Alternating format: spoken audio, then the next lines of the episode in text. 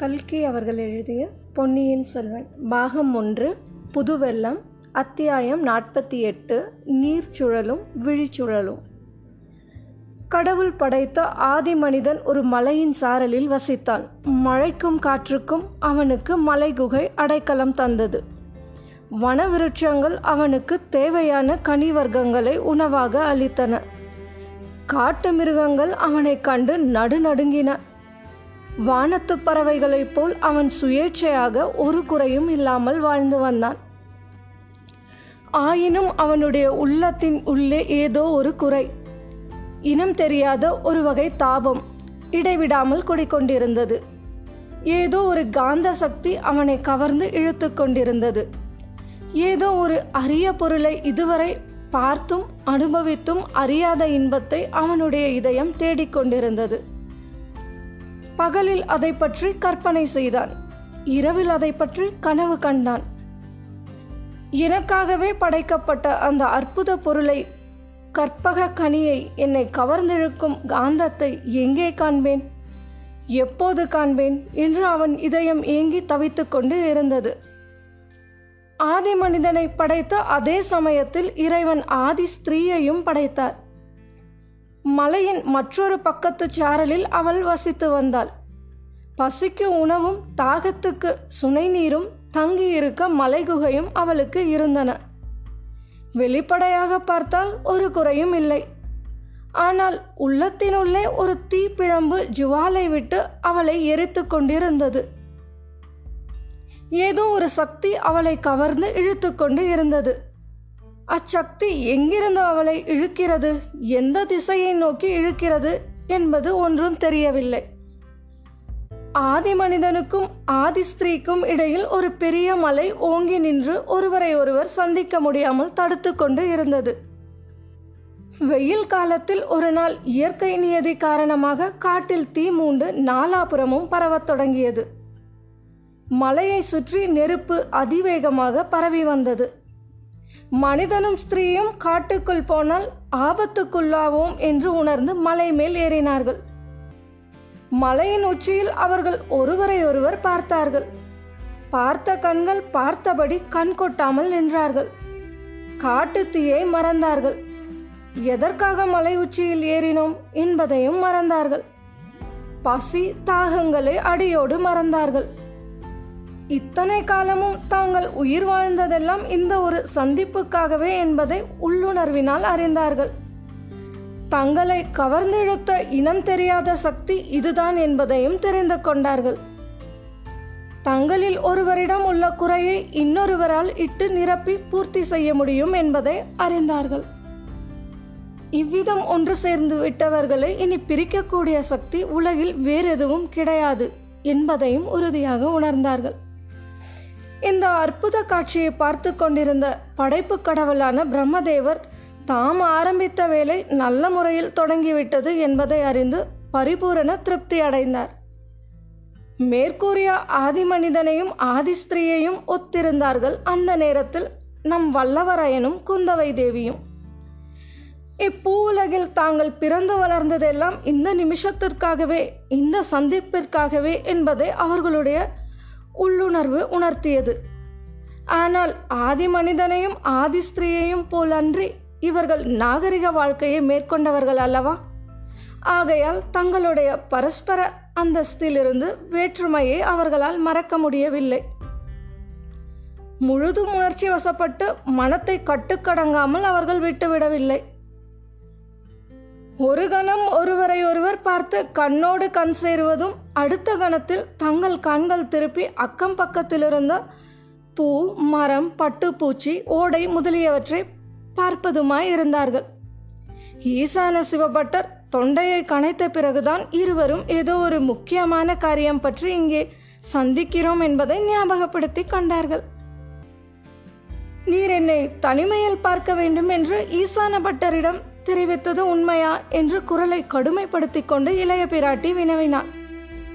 அந்த குரலின் கடுமையும் அதிகாரத்தோரணையும் வந்தியத்தேவனை நிமிர்ந்து நிற்க செய்தன.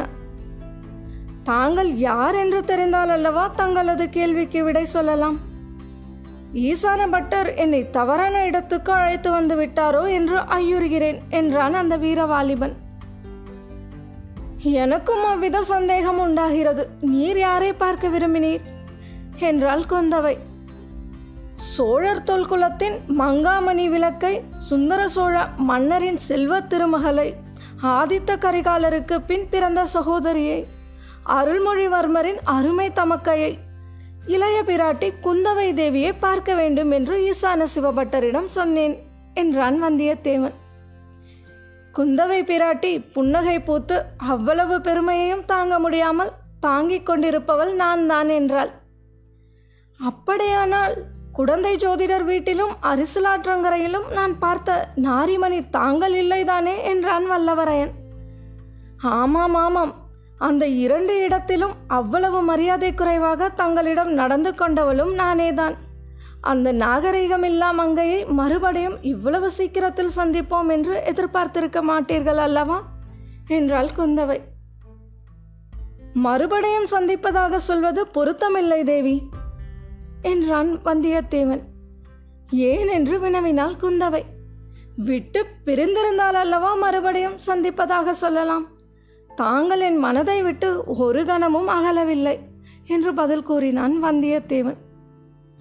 தொண்டை மண்டலத்தார் இவ்வளவு சமத்காரமாக பேசுவார்கள் என்று நான் எதிர்பார்க்கவில்லை. எல்லா பெருமையும் சோழ நாட்டிற்கே தான் கொடுப்பீர்களா? வேறு நாடுகளுக்கு ஒரு பெருமையும் தரமாட்டீர்கள் போலிருக்கிறது. ஆம், என்னிடம் அந்த குற்றம் இருப்பது உண்மைதான். உமக்கு எங்கள் சோழ நாட்டை பிடிக்கவில்லையாக்கும். பிடிக்காமல் என்ன, நன்றாய் பிடித்திருக்கிறது. ஆனால் இச்சோழ நாட்டில் இரண்டு பெரும் அபாயங்கள் இருக்கின்றன. அவற்றை எண்ணினாலே எனக்கு பயமாயிருக்கிறது. சோழ நாட்டு வீரர்களின் வாளும் வேலும் அபாயகரமான ஆயுதங்கள் தான். அயல் நாட்டவர்கள் இங்கே ஜாக்கிரதையாகவே வர வேண்டும். முக்கியமாக ஒற்றர் வேலை செய்வதற்கென்றே வருவோர் நிறுத்தினாள் குந்தவை. இளவரசி, அந்த இரு அபாயங்களை நான் குறிப்பிடவில்லை. வாளும் வேலும் என்னிடமும் இருக்கின்றன. அவற்றை உபயோகிப்பதற்கும் நான் நன்கு அறிவேன். உமது வேலின் வன்மையைத்தான் அரிசலாற்றங்கரையில் அன்று பார்த்தேனே. செத்துப்போன முதலையே உமது வேல் எத்தனை வேகமாய் தாக்கியது. ஒரே தாக்குதலில் உள்ளே அடைத்திருந்த பஞ்சையெல்லாம் வெளிக்கொண்டு வந்துவிட்டதே என்றாள் குந்தவை. அம்மணி, சோழ நாட்டு மாதரசிகள் செத்த முதலையை கண்டு பயந்து சாகும் வீரநாரிமணிகள் என்பதை நான் அறியேன். சோழ நாட்டு வீரர்கள் செத்த முதலையை தாக்கும் சுத்த வீரர்கள் என்றும் எனக்கு தெரியாது. உயிருள்ள முதலையாக்கும் என்று எண்ணி வேலை எறிந்தேன். அது என் தவறும் அன்று, என் வேலின் தவறும் அன்று என்றான் வந்தியத்தேவன். அது அந்த அசற்ற முதலையின் தவறுதான். வானர் குலத்தில் பிறந்த வீரவந்தியத்தேவர் வேலோடு வரும் வரையில் காத்து கொண்டிராமல் முன்னதாகவே செத்து போய்விட்டதல்லவா. அதற்கு நன்றாய் வேணும் இந்த அவமானம். வேறு எந்த இரு அபாயங்களை பற்றி சொன்னீர் என்றாள் குந்தவை. இந்த சோழ நாட்டு நதிகளில் புது வெள்ளம் வரும்போது உண்டாகும் சுழல்கள் அபாயமானவை. அவற்றை ஒருபோதும் நம்பவே கூடாது. என்னை திண்டாடி திணறும்படி செய்துவிட்டன என்று கூறினான் வந்தியத்தேவன். வெள்ளச்சூழலில் நீர் எப்படி அகப்பட்டு கொண்டீர்? தண்ணீரில் காலையே வைக்க மாட்டீர் என்றல்லவா உம்மை பார்த்தால் தோன்றுகிறது என்று நகைத்தாள் குந்தவை. வேதாளத்துக்கு வாழ்க்கைப்பட்டு முருங்கை மரத்தில் ஏறமாட்டேன் என்றால் முடிகிற காரியமா? சோழ நாட்டுக்கு வந்த காரணத்தினால் நதி வெள்ளத்தில் முழுகி சுழலிலும் சிக்கும்படி ஆகிவிட்டது. என்னோடு துணைக்கு வந்த ஒரு அசட்டு பிள்ளையின் பிடிவாதத்தினால் அப்படி நேர்ந்தது. கேளுங்கள் தேவி, அந்த பிள்ளை ஒரு சின்னஞ்சிறிய போய் சொல்ல முடியாது என்றான். அதனால் வந்த வினை. நீர் சொல்வது புதிராக இருக்கிறது. இன்னும் கொஞ்சம் விளக்கமாக சொன்னால் நல்லது என்று கேட்டாள் குந்தவை. சொல்கிறேன். தங்களுடைய அருமை சகோதரரின் ஓலையுடன் தூதனாக வந்த என்னை தஞ்சை கோட்டை தலைவர் சிறிய பழுவேட்டரையர் ஒற்றன் என்று குற்றம் சாட்டி பிடித்து வர ஆட்களை ஏவினார். வந்த காரியம் பூர்த்தியாவதற்குள் சிறைப்பட நான் விரும்பவில்லை. ஆகையால் நான் தஞ்சையில் தங்கியிருந்த வீட்டு சிறுவனை வழிகாட்ட அழைத்து கொண்டு கிளம்பினேன். தஞ்சை நகரில் யாருடைய வீட்டில் தங்கினீர் என்று வினவினாள் குந்தவை. கோட்டைக்கு வெளியிலே பூக்கார பெண்மணி ஒருத்தியின் வீட்டில் தங்கினேன். அந்த அம்மாள் ஒரு ஊமை. ஓஹோ, அவளுடைய பெயர்? அந்த அம்மாளின் பெயர் தெரியாது, ஆனால் அவளுடைய பிள்ளையின் பெயர் மட்டும் எனக்கு தெரியும். அவன் பெயர் சேந்தனமுதன் என்றான் வந்தியத்தேவன். நான் நினைத்தது சரிதான், மேலே சொல்லுங்கள் என்றாள் குந்தவை. என் குதிரை மேல் அச்சிறுவனையும் ஏற்றிக்கொண்டு இந்த பழையாறை நகரை நோக்கி வந்து கொண்டிருந்தேன். அதற்குள் பழுவேட்டரையரின் ஆட்கள் சிலர் எங்களை நெருங்கி வந்து விட்டார்கள். நான் வந்த காரியம் முடிவதற்குள் அவர்களிடம் பிடிபட விரும்பவில்லை. குடமுருட்டி ஆறு வந்ததும் அச்சிறுவனிடம், நான் இங்கே இறங்கிக் கொள்கிறேன், தம்பி நீ பாட்டுக்கு குதிரையை விட்டு கொண்டு போ, உன்னை நான் தான் என்று அவர்கள் தொடர்ந்து துரத்தி வருவார்கள், உன்னை பிடித்த பிறகு ஏமாறுவார்கள். நான் எங்கே என்று அவர்கள் கேட்டால் ஆற்றில் விழுந்து முழுகி போய்விட்டதாக சொல் என்றேன். அந்த பையனோ ஹரிச்சந்திரனுடைய சன்னதியில் வந்தவன் போல் இருக்கிறது, நீங்கள் முழுகாத போது எப்படி முழுகிவிட்டதாக பொய் சொல்லுவேன் என்றான். அந்த பிள்ளை பொய் சொல்ல வேண்டிய அவசியம் ஏற்படாமல் இருக்கும் பொருட்டு அவனை குதிரையிலும் சேர்த்து கட்டிவிட்டு நான் நதியில் குதித்து முழுகிவிட்டேன். அம்மம்மா, இந்த சோழ நாட்டு நதிகளில் அதுவும் கரையோரங்களில் எப்பேற்பட்ட நீர்ச்சுழல்கள்! அவற்றில் அகப்பட்டு கொண்டு நான் பெரிதும் திண்டாடி போனேன். கடைசியில் கரையோரத்தில் இருந்த மரத்தின் வேறொன்றை பிடித்து கொண்டு கரையேறி உயிர் பிழைத்து வந்தேன். தேவி, நீர்ச்சுழலில் நான் அகப்பட்டு கொண்டு சுழன்று சுழன்று மதிமயங்கி மூச்சு திணறி கஷ்டப்பட்ட போது என்ன கண்டேன், எதை நினைத்து கொண்டேன் என்று எண்ணுகிறீர்கள் என்றான் வந்தியத்தேவன். நான் எவ்விதம் அறிவேன்? ஒருவேளை கஜேந்திர மோட்சத்தை நினைத்து கொண்டிருக்கலாம் பதில் கூறினாள் குந்தவை. இல்லை இல்லை, என்னை போலவே அந்த நீர்ச்சுழலில் அகப்பட்டு கொண்டு திண்டாடிய சில கயல் மீன்களை கண்டேன். அந்த கயல் மீன்கள் இந்த சோழ நாட்டு பெண்களின் கண்களை நினைவூட்டின. நதியின் நீர்ச்சுழலில் அகப்பட்டு கொண்டாவது எப்படியோ தப்பி பிழைக்கலாம், ஆனால் இந்த சோழ நாட்டு பெண்களின் விழிச்சுழலில் அகப்பட்டு கொண்டவன் ஒரு காலம் தப்பி பிழைக்க முடியாது என்று எண்ணிக்கொண்டேன். இம்மாதிரி பெண்களை குற்றம் கூறி பழி சொல்வதில் சிலருக்கு ஒரு பெருமை. தாங்கள் செய்யும் தவறுக்கு பெண்களின் மீது குற்றம் சொல்வது ஆண் பிள்ளைகளின் வழக்கம் என்று பதிலளித்தாள் குந்தவை. அந்த வழக்கத்தை தான் நானும் கைப்பற்றினேன், அதில் என்ன தவறு என்றான் வந்தியத்தேவன். அச்சமயம் அரண்மனைக்குள்ளே இருந்து இனிய குழலோசை கேட்டது. அதைத் தொடர்ந்து தண்டை சிலம்புகளின் கிண்கிணி ஒலியும் மத்தளத்தின் முழக்கமும் கலந்து வந்தன.